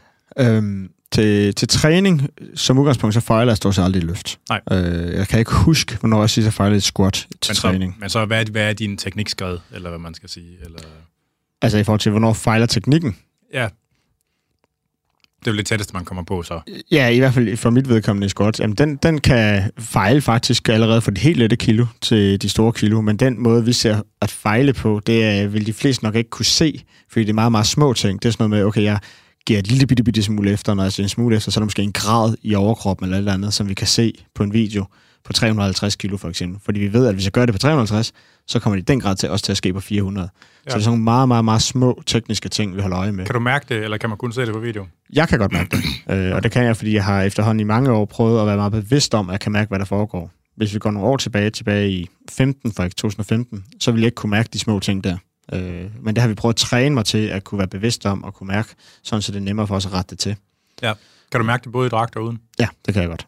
Okay. Øh, ofte så kan jeg faktisk mærke det værre, end det reelt set er nogle gange. Okay. Så jeg føler, og jeg går efter, og så kigger jeg, og det kan jeg ikke engang se, jeg gjorde. Og Men, hvad, for øh, nogle, og hvad for nogle cues bruger I så til at rette det? Øh, i, i, I ryggen, der lige for at vende den her med cues. Mange har hørt den her i squat med op med brystet, for eksempel. Øh, eller op med ryggen, når det er, man skal have rettet ryggen ud. Jeg tror, det er meget vigtigt, at de enkelte sørger for at finde cues, der passer til sig selv. Eventuelt finde på sin egen. Det, jeg har, der virker rigtig godt for min overkrop, når, eller for min måde at tænke på, det er, når jeg skal spænde i overkroppen, det er, at jeg skal tænke på, at jeg skal være så kompakt som muligt. Så det vil sige, at jeg trækker faktisk mine ribben, tænker på, at jeg trykker mine ribben ned mod... Så du spænder ned mod bæltet? Jeg spænder nemlig, ja, ned mod hofterne faktisk. Jeg trykker ribben ned mod hofterne. Ja. Og nogen vil måske tro, at jeg runder i ryggen, med, fordi jeg trykker brystet en lille smule ned, men du kan sagtens have en ret ryg samtidig. Ja. Og så tænker jeg på, at jeg skal have mine albuer til at møde hinanden på ryggen, så jeg laver kæmpe spænd op i øvre ryg. Og hvis jeg får hold, formår at holde alle de ting... Holder du smalt på stangen egentlig? Jeg holder rimelig smalt, ja. Jeg holder med lillefingeren på, på ringen på en styrkeløftstang, ja. Ja, okay. Ja. Øh, så det er rimelig smalt. Har du kun det hele tiden? Øhm, Der skal være nok kød til, at den kan ligesom ligge ordentligt der. Jeg tror, at du er jo smallere du holder, jo mindre kød har du behov for. Fordi du spænder jo ryggen ind, sådan så det er, at du får trapezius. Øh, hvad hedder Ja, ja, okay, ja. Så, så den hylde, man snakker om, den skal ligge på, den er, bliver nemmere at få fat i, hvis man holder smallere. Ja. Men Måske så, men til en så stikker, men så stikker du så heller ikke albuerne så langt bagud, eller hvad? Øh, nej, ikke så slemt, men de ligger heller ikke ned langs øh, torsoen. Nej, okay. Øh, gør det ikke. Øh, men nej, det her med så at lave den, den der så komprimeret som overhovedet muligt. Fordi at problemet er, at hvis man tager den her cue som op af brystet, så er der nogen, der begynder at løfte brystet højt op. Ja, Og så nu har du selv snakket med Christoffen. Han har snakket om det her med saksen i forhold til øh, overkroppen, hvor det er, man skal forestille sig, hvis man har to pile, en fra hoften og en fra brystet, at de skal gære. Så kan man forestille sig, at man laver en saks, hvis man ligesom runder sig sammen. Og hvis man så åbner sig selv meget op, og sådan overstrækker ryggen, så åbner man saksen. Ja. Og han vil gerne have den her lukkede saks. Og det er også det, vi arbejder ud fra. Selvfølgelig uden at runde i ryggen. ja, ja. Men det er vel lidt mere en ting i udstyr styrkeløft, end, i, altså, end det er i... Du bliver straffet mere i udstyrstyrkeløft, hvis du ikke gør det. Okay. Men øh, jeg vil påstå, at om man bør også gøre det i klassisk. Fordi problemet er, at hvis du begynder at overstrække ryggen, eller begynder at trykke brystet meget højt op, så gør du også dig selv længere. Hele torsoen bliver lidt længere af det. Øh, Altså, man mister nogle centimeter. ja, du, eller, ja, eller man ja, du får, får, nogle du får nogle centimeter. Ja, ja. Og det er jo i praksis talt den her vækststangsarm.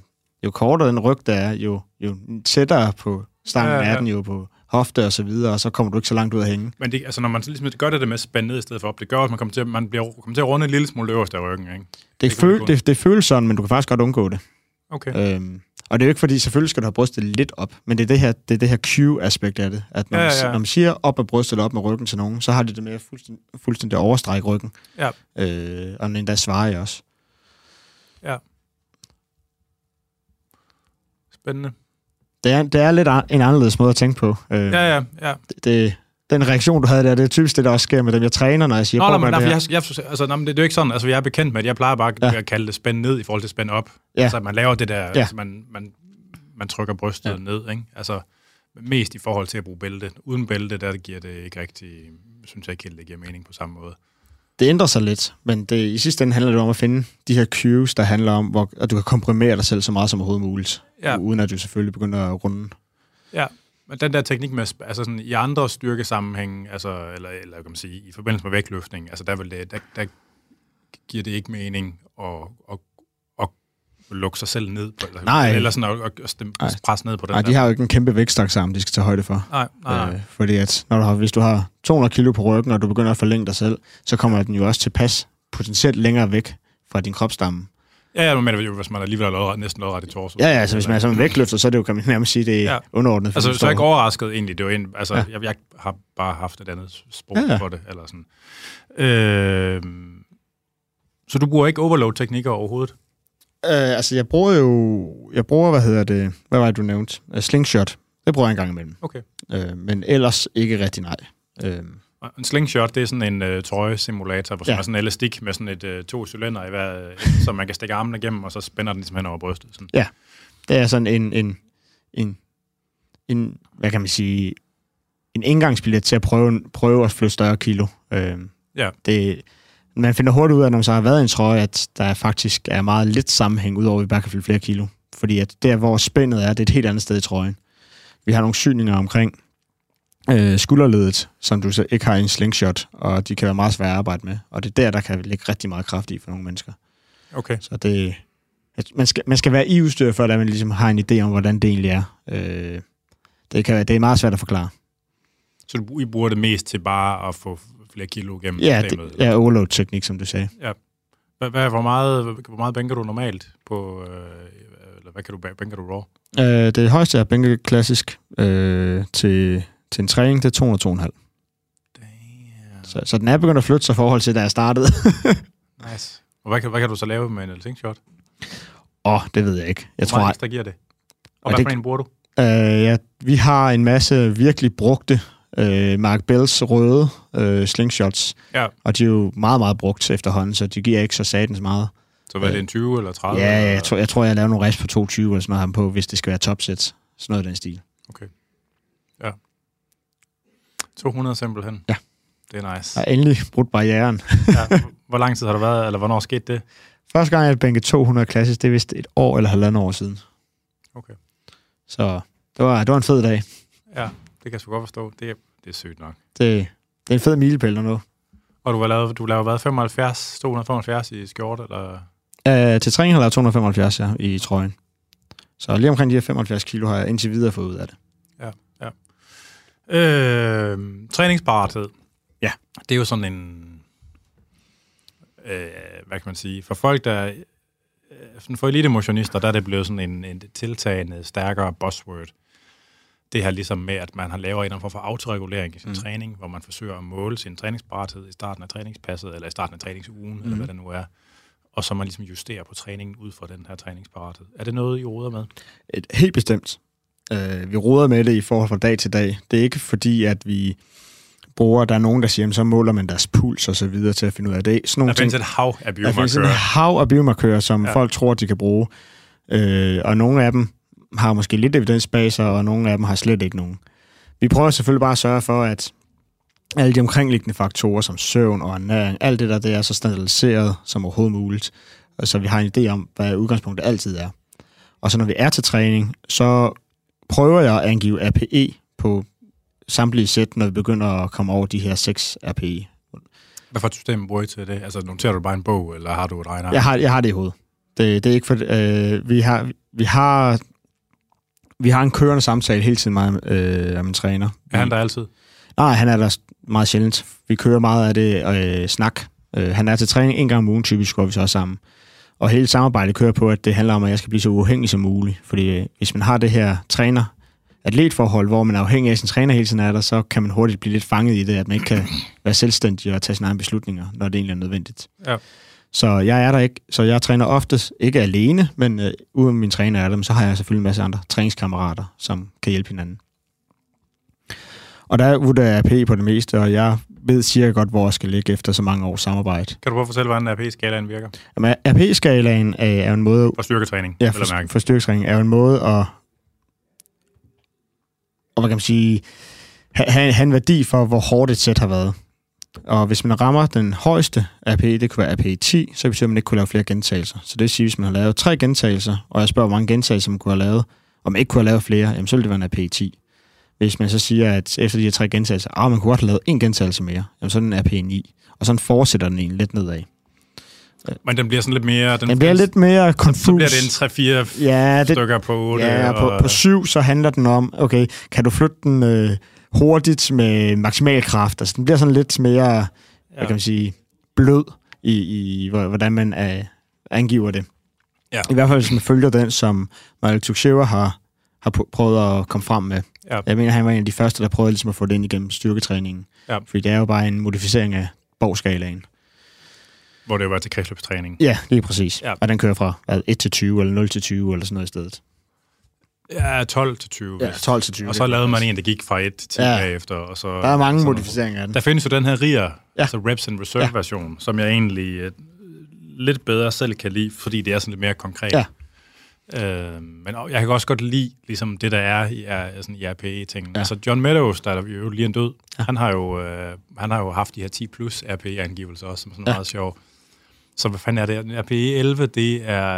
Øh, hvad fanden er det, der han kan? Det er, når man rammer koncentrisk failure, og RP 12, Okay. det, er, når man rammer, det er, når man rammer ekscentrisk failure. Det er, når man vidderligt ikke kan holde noget som helst. Igen. Okay, den har jeg sgu ikke hørt om. Men, øh, Men det giver, det giver også mening, Ja, ja, ligesom. Der findes degrees of failure. ja, det gør der. Øh, ja, men så, så, så er det, hvad kan man sige, du giver tal på din tungeste sæt, eller gør du det også på dit letteste? Jeg gør det, så snart vi kommer over de her, eller i hvert fald i mit hoved, begynder at sætte dem op, øh, når vi kommer over de her 6-7 RP, så jeg har en idé om det. Fordi. Ja. jeg er meget bevidst om, hvorfor er det, jeg gør de bevægelser, jeg gør. Det, det er ikke bare, der står måske bare sæt og reps og kilo, men jeg ved godt, hvad formålet er, og derfor ved jeg også godt, hvornår jeg skal skrue op og hvornår jeg skal skrue ned. Det er godt nok meget sjældent, at jeg skruer op, fordi at, at jeg smider 5 eller 10 km på, betyder ikke så meget for udbyttet af træningen. Men hvis det er en dårlig træning, eller en træning, som har lavere kvalitet, fordi at jeg måske har noget stress, eller travlt på arbejde, eller dårlig søvn, eller hvad det nu skulle være, jamen så skruer jeg selvfølgelig bare ned i forhold til det. Og det gør du selv? Det gør jeg selv, ja. ja. Det er noget, jeg selv kan vurdere. Øh, og det er jo og det var så også der, hvor det kommer af det her med, at man skal være uafhængig. Jeg har trænet i 10 år, så forhåbentlig burde jeg selv kunne lave de her vurderinger snart. ja, ja, ja. Øh, hvad med sådan noget mere mål hastighed på submaximal vægte? Øh, jeg har selv en hastighedsmåler fra det firma, der hedder Web1.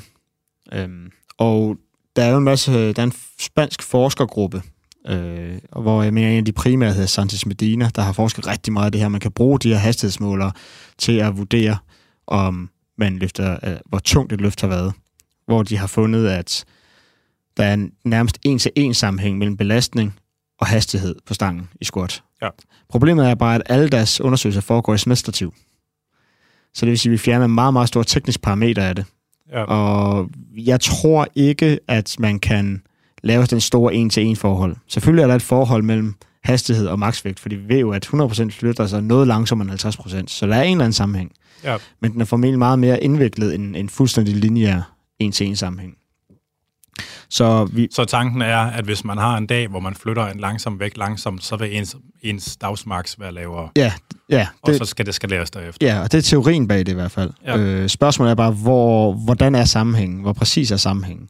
Og det ved vi egentlig ikke, for de studier, der er lavet, det er jo på, øh, hvad hedder, i hvert fald dem jeg er bekendt med, det er i smidstativ. Ja. Og de tager jo ikke højde for teknik, så det vil sige, at hvis jeg nu skal løfte 60% jeg kan sagtens løfte 60% super hurtigt med over 1 meter i sekundet. Det kan jeg sagtens gøre men så skal jeg så også give efter i min teknik, og det er jo ikke fordelagtigt.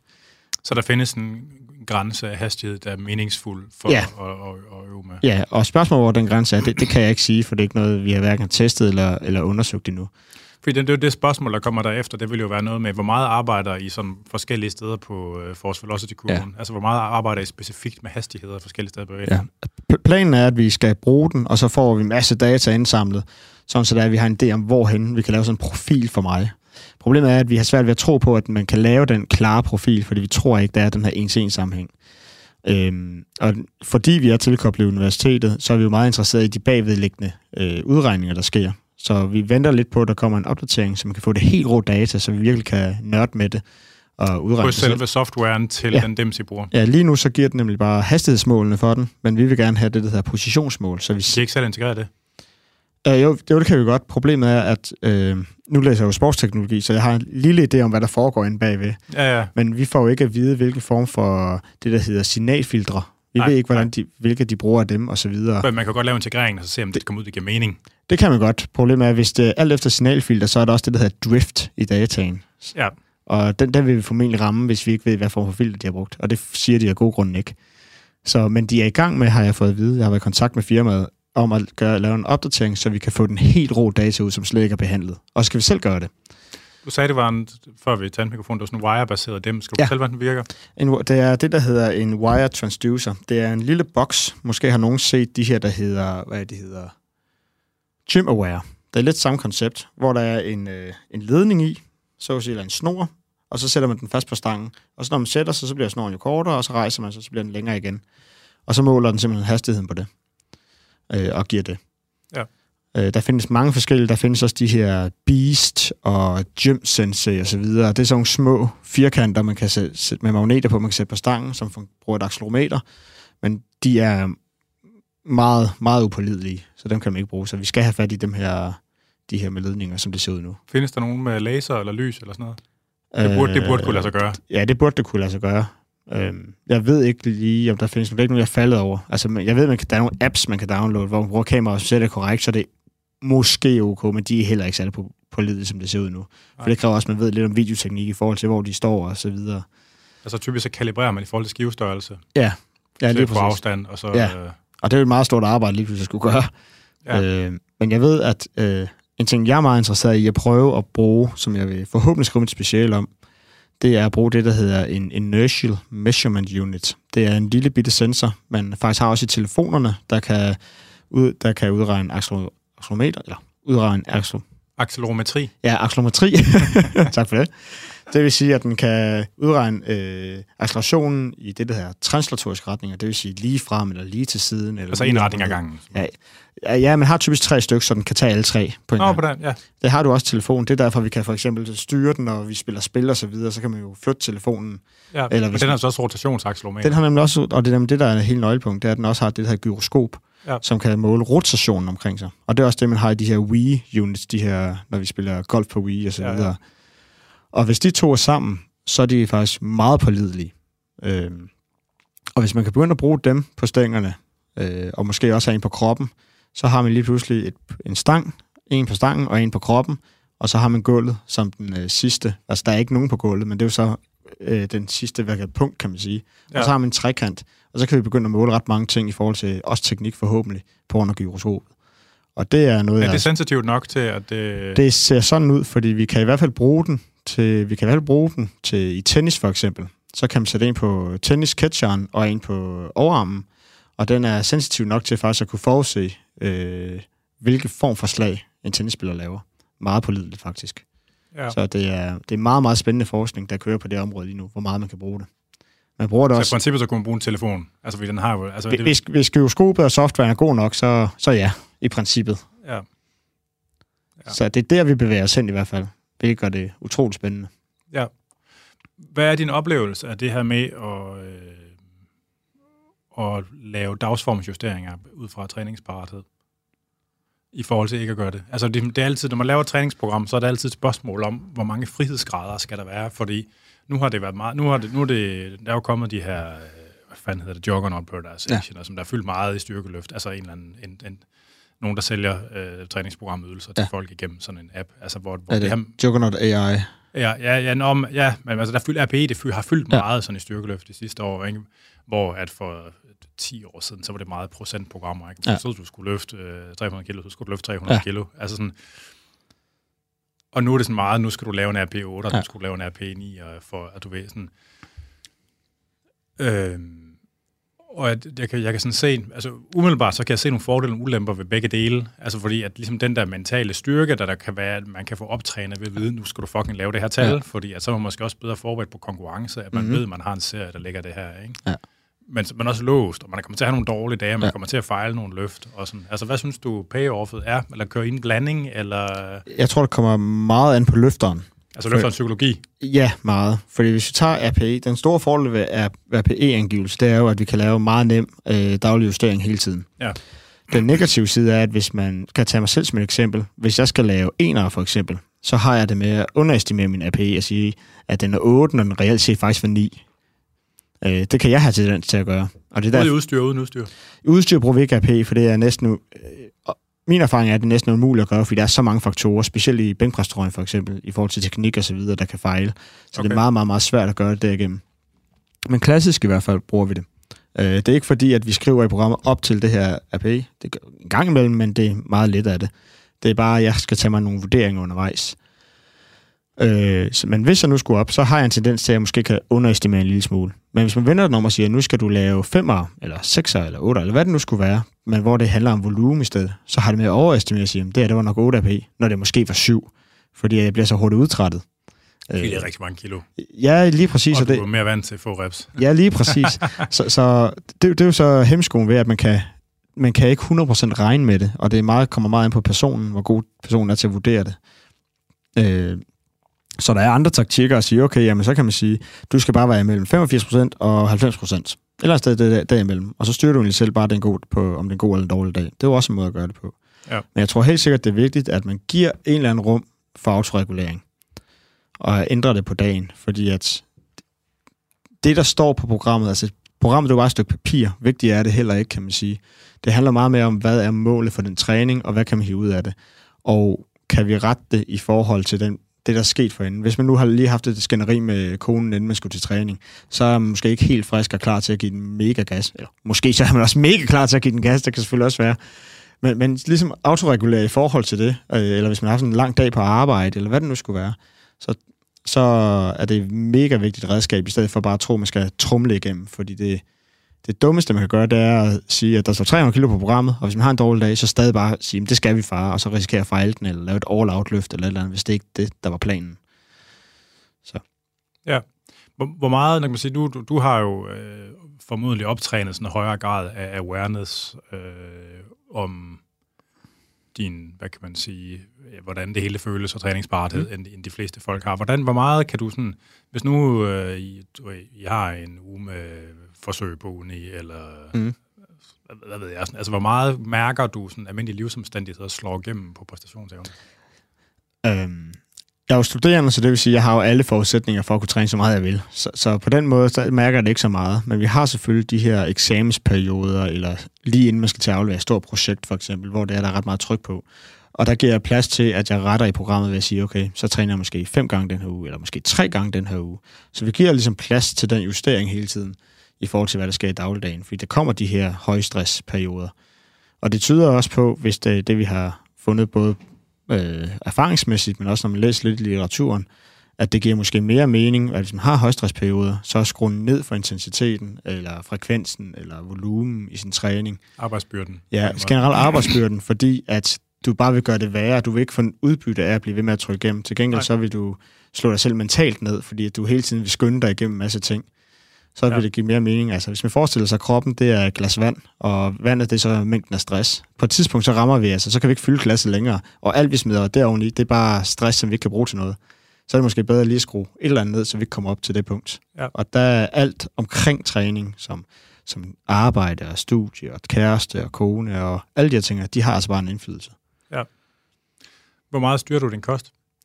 Øh, det har været et problem førhen, der hvor, eller ikke et problem som sådan, men, men det har ikke været noget, jeg har været så meget opmærksom på førhen. Det er noget, jeg er blevet meget opmærksom på de senere år, øh, og som jeg prøver at, at leve en del efter nu, hvor at jeg kører meget efter, øh, jeg skal time nogle af mine måltider i forhold til træningen, så det passer fint. Og ellers så er det primært øh, makrobaseret, så det vil sige, at jeg skal have de her 2 gram protein per kilo kropsvægt, og så fokus på at få kulhydrater for resten. Øh, der kommer selvfølgelig noget fedt ind per automatik, fordi ellers kan jeg ikke få proteinen, fordi jeg får det jo gennem kød og mælkeprodukter osv. Så, så fedten skal nok komme, men ellers så fokus på at få en øh, god blanding af kulhydrater. Men vejer og tæller du? Hvad siger du? Vejer og tæller du sådan generelt? Ja, der vejer jeg stort set alt. Ja. ja. Når, jeg gør det i hvert fald, når jeg er hjemme. Når jeg for eksempel er herover i øh, København, og jeg er hos mine forældre, eller hos venner osv., så, så gør jeg ikke sådan, så, så fixeret er jeg ikke, fordi at jeg kommer hurtigt tilbage i min rytme, hurtigt tilbage i min vane. Så jeg har nogle dage engang imellem, hvor jeg ikke gør det. Det er fint nok. Men når jeg kommer hjem, så bliver det en, er det helt automatisk del af min vane. Så min kost er også meget, hvad kan man sige, ensformig, fordi det gør det nemt. Ja. Det her med, øh, for, niver det sådan lidt i hjernen på dig, hvis du, øh, når, når, det, når, det sådan, når du ikke det kan passe det et stykke tid? Ja, lidt. Er der, der får du sådan lidt anxiety, der sådan popper frem, når du... Nej, jeg ved ikke, om jeg får anxiety, men, men jeg, jeg, det, det kan genere mig lidt, for, hvis jeg har haft for eksempel, øh, nu ender jeg jo med fire dage, hvor jeg ikke rigtig får det tracket. Det kan genere mig lidt, hvis det er, jeg gerne vil tabe mig. Men det, er ikke, det generer mig ikke nok til, at jeg begynder at blive sur over det eller noget. For jeg ved også, hvis jeg bliver sur over det, og hvis jeg slår mig selv i hovedet over det, så bliver det bare et mentalt stress, som jeg ikke kan bruge til noget, i stedet for bare at acceptere, at livet det, det har nogle uforudsigeligheder. Er det noget, er det noget der kommer der naturligt, eller noget, du taler med nogen om? I forhold til... Nå, men det der, altså grænsen, altså hvad kan man sige, livet som et atlet, mm. er jo i sin natur nødt til at være meget styret, ja. meget kontrolleret. Og det er sådan ret velbeskrevet, at grænsen mellem øh, rettidig omhu ja. og, og, og besættelse, ja. den er meget kort. Ja. Og man ved også, at øh, jeg kender jo mange, der har været i livet på mange forskellige måder. Mange af dem får sådan småforstyrret forhold til deres træning og til deres kost undervejs. Ikke? Og nogle af dem bliver fuldt forstyrret, ja. altså hvor det er ortorektisk på forskellige måder. Ikke? Og det lyder det umiddelbart som, du har en god balance. Men altså, er det noget, der er, er det noget, du... Øh, det kan jo godt være, det kommer af sig selv, men jeg ved ikke, om det, det er noget, du sådan har tænkt over. Altså, har det været ved at stikke af i perioder, hvor du tænker sådan, wow, det skal vi lige finde ud af, hvordan vi gør det her? Altså... Jeg, jeg, jeg, jeg ved ikke, om det er kommet af, af det forhold, jeg har til min træner i forhold til, hvordan han er, øh, eller om det er kommet i forhold til den viden, jeg har opbygget gennem et idrætsstudie og nu idrætsteknologi. Fordi der har jeg jo fået en masse viden omkring, hvordan vi tilpasser os, og hvordan vi bliver stærkere og hurtigere og alle sådan ting. Hvor det gik hurtigt op for mig, at alle de her ting i det store billede har meget, meget lidt betydning, hvis man viger fra det i en kort periode. Det har meget lidt betydning generelt. Det, er, det handler mere om, gør du det ordentligt de andre 95 procent af tiden. Det er det, der er vigtigt. Ja. Øhm, så jeg tror også, det kommer af, at min bevidsthed omkring, hvor, hvor lidt betydning det kan have med at variere en gang imellem, øh, hjælper mig med at sige, okay, det er okay, at jeg ikke gør det. Ja. Øhm, vi, havde, vi har jo lige haft landsholdssamlinger, der var der også nogen, der nævnte øh, en problemstilling med struktur, at de kan, om så skulle de til et bryllup måske, og så kunne de ikke træne, som de normalt ville, eller de skulle hvad det nu skulle være, og så blev de irriteret og sure på sig selv over, at de ikke kunne overholde den træning, de havde planlagt og alle de ting her. Og det tror jeg, det er vigtigt at sige, det gør ikke noget. Det, det er faktisk værre, at du står og slår dig selv i hovedet, fordi så begynder du at lave mental stress på dig selv over, at du ikke får det overholdt, i stedet for at sige, Ja, ja. Det, er en del af, det er en del af livet. Øh, og så bare sørge for, altså, bare de 95 procent øh, anden af tiden, eller 99 procent anden af tiden, det er bare at køre som, det, som en god vane, ikke? Jeg tror også, jeg tror, en af grundene til, at der er så mange, der får et, et forstyrret forhold til det, jeg tror også, det er, at mange af dem, de har måske fået deres inspiration til Mm. ligesom det der med mand i deres liv fra fitnessmiljøet. Ja. Og i, sådan, i fitnessmiljøet, der er, og specielt sådan over i dem, der sådan blandt de, det der er kompetitive, der er, kan man, der er der nok også en tilbøjelighed til, ligesom, at der er nogen, der dyrker, øh, der dyrker den grad af afholdenhed, Mm. og, man skal have, og den grad af kontrol, man skal have som sådan et selvstændigt mål. Ja. Altså, det, jo mere munkeagtigt man kan leve, Ja. jo bedre, ikke? Og det inviterer bare til, at man bliver bims af det. Altså, Fuldstændig. så, jeg, jeg, enormt, jeg synes, det var meget øh, smukt formuleret, som du gjorde der. Altså, det, det tror jeg, der er mange, der... Øh, hey, take notes. Take notes back there. det, er, det er vigtigt. Når jeg selv siger munkelivet, jeg tror også, det kommer meget af hele det her sociale medieaspekt, der kommer. Når folk smider ting op på sociale medier, så er det meget hurtigt til at skabe et billede af, at de lever det her perfekte munkeliv hele tiden. Men de skriver ikke, når det er, at de ikke gør det. Nej. Og det tror jeg også skaber sådan en, en diskurs, i, når folk de ligesom tager erfaring og, og ligesom bliver inspireret online. Øh, hvad er, hvor, hvor lang tid tænker du, du bliver ved med at gøre fremskridt? 10 år endnu? Eller 8? Eller 7? Eller? Altså forhåbentlig så kan jeg fortsætte øh, i 10 år endnu. Øhm, man kan jo tage sådan den gamle greatest of all times, Ed Cohen. Han lavede sin bedste løft, da han var omkring de 40, så vidt jeg husker. Øh, 38 måske, så jeg håber, at han har en masse år endnu. Ja. Så øh, planen er ikke at smutte inden for de næste 10 år i hvert fald. Hvad kommer du til at lave? ja, så meget som muligt, håber jeg da. Åh, oh, du har et tal. øh, Du har et tal. Jeg kan se det på Ja. dig. Nå, altså jeg... Mit næste mål i squat, det er 4,25, og det, bliver, det er jo ikke et endeligt mål. Øh, men 450 kunne være fantastisk at lave squat, og det tror jeg heller ikke er en umulighed. Øh, jeg skal jo ikke nødvendigvis blive i minus 93 kilo klassen for evigt. Nej. Jeg har en 105 kilo klasse, der måske står og venter en eller anden dag om nogle år. Og 12 kilos kropsvægt er alligevel en del. Det er en del, ja. Øh, Så, så der er måske en mulighed der. Og jeg vil også meget gerne snart spænke de 300 i, i trøjen. Så. Og dødløften, der vil jeg bare gerne have fikset mit greb. Ja, hvad mener du med fikset? Jeg har et problem med, at så snart jeg kommer over omkring de her 300 kilo og lidt over, så har jeg nogle grebsproblemer, der gør, at øh, jeg simpelthen ikke kan holde vægten. Grebsproblemer, som du er ikke stærk nok i Jeg er simpelthen ikke stærk nok i hænderne. Øh, så vi, er, vi har trænet en masse ting med øh, tunge hold i overhånd, og også mixgreb, og det her, der hedder cone holds, hvor man har en stang i en hånd og holder i 30 sekunder. Ja. Så længe man kan. Og jeg er også blevet stærkere i alle de øvelser. Det er bare som om, det ikke rigtig har haft en helt stor overførbarhed til de tunge kilo i dødløft. Så nu er vi ude i at kigge på, hvad gør grebsspecialister og stærkmænd for at træne deres greb til, når de skal bryde pander De gør sammen. med mange åndssvage ting. De gør mange underlige ting, men vi har fundet nogle øvelser, der faktisk giver ret god mening, hvor det store fokus ligger på at styrke lillefingeren og ringefingeren rigtig meget. Fordi ofte, når man taber en stang i mixgreb, så er det fordi lillefingeren og ringefingeren begynder at åbne sig stille og roligt. Så begynder stangen at rulle, og så har man tabt den. Så det er det, der er fokus lige nu. Ja, det er meget, det er sygt nok, at det ligesom er det, der... Ja. Vi, der, der er nok 20 plus kilo at hente i dødløften, hvis jeg fikser mit greb, for jeg har lavet 330 med straps, så Ja. der, er, der er en del kilo at hente. Det, det er spøjs. Jeg har, tror, jeg har lavet rack pulls med 300 og et eller andet. Du ved, Ja. ja. hvor man kun lige... Altså, Lige løfteren, ja. Ja, altså med 330 40 stykker. Mm. Altså, det, kan, det, det er overhovedet ikke grebet. Det er alt, det alt andet, der gør ondt. alt andet, der gør. Men det har også en rimelig lange fingre, men Ja. ja. altså, øh, Så du kan også lave øh, låsgreb. det gør ikke nogen forskel, faktisk. Nej, okay. Øh, og jeg synes faktisk, at jeg kan holde mest, hvis jeg ruller den ud i det første led. Det er jo som øh, Carsten Vikingen plejer at sige, at rigtig dødløfter, de har det ude i yderste led. ja, men jeg tror, at jeg har en lille smule kuskon. Den der, Ja. ja. altså det hedder depositunds kontraktur, ja. så jeg har sådan en bindevævsknude inde i hånden, som er begyndt at gøre ondt, faktisk. Ja, okay. Så jeg, jeg, det er først inden for det seneste øh, halvmål, altså sådan halvårs tid, det begynder at gøre ondt. Ja. Men jeg ved ikke, om det er måske sådan ubevidst på grund af den, at jeg har. Men altså, godt være. lige ude i det næste led, der, øh, når man du kan, lave, kan lave krogen, der kan jeg holde mest. Nej, det kan jeg ikke. Nej, nå, det, øh, Det, men det er bare, ja, er det ikke det samme med Matti, Matti Christensen, ham der også er helt vild? Jo, men han har meget, meget små hænder. Han kan, heller ikke, lave- han kan ikke lave låsgreb. Han kan stort set ikke få fat i sine fingre. Han kan ikke nå rundt om stangen næsten. Altså, eller Jo, han, han, eller- kan eller vist lige, han kan vist lige få øh, røre neglen med langfingeren, vist. Hvor er det sygt. Ja, han har ikke så store hænder. Men han er jo også heller ikke særlig høj, kan man sige. Nej, nej, nej. Men så kan han til gengæld squat og bænkpres. Ja, det, det, det må man sige. Øh, ja, jamen har vi, øh, har vi sagt det, der skulle siges? Ja, det tror jeg da. Eller er der noget, der sådan, ligger der på hjertet, der skal klemmes ud? Nej, det tror jeg ikke. Jeg tror, vi kommer godt rundt omkring. Så vil jeg sige øh, mange tak, fordi at du vil øh, komme på besøg. Tak fordi jeg må komme. Øh, hvor kan man følge f- navn, øh, titel, øh, Ja. Twitter, Instagram, TikTok? Jeg er ikke TikTok. jeg er på Instagram på Nikke Lind, så der kan man bare gå ind og følge, og man er også fri til at skrive til mig, hvis man har spørgsmål og så videre. Jeg plejer at være venlig til at svare. Ja. Øhm, så der er man velkommen. Tak fordi du kom. Jo, tak. Du har lyttet til Fitness MK.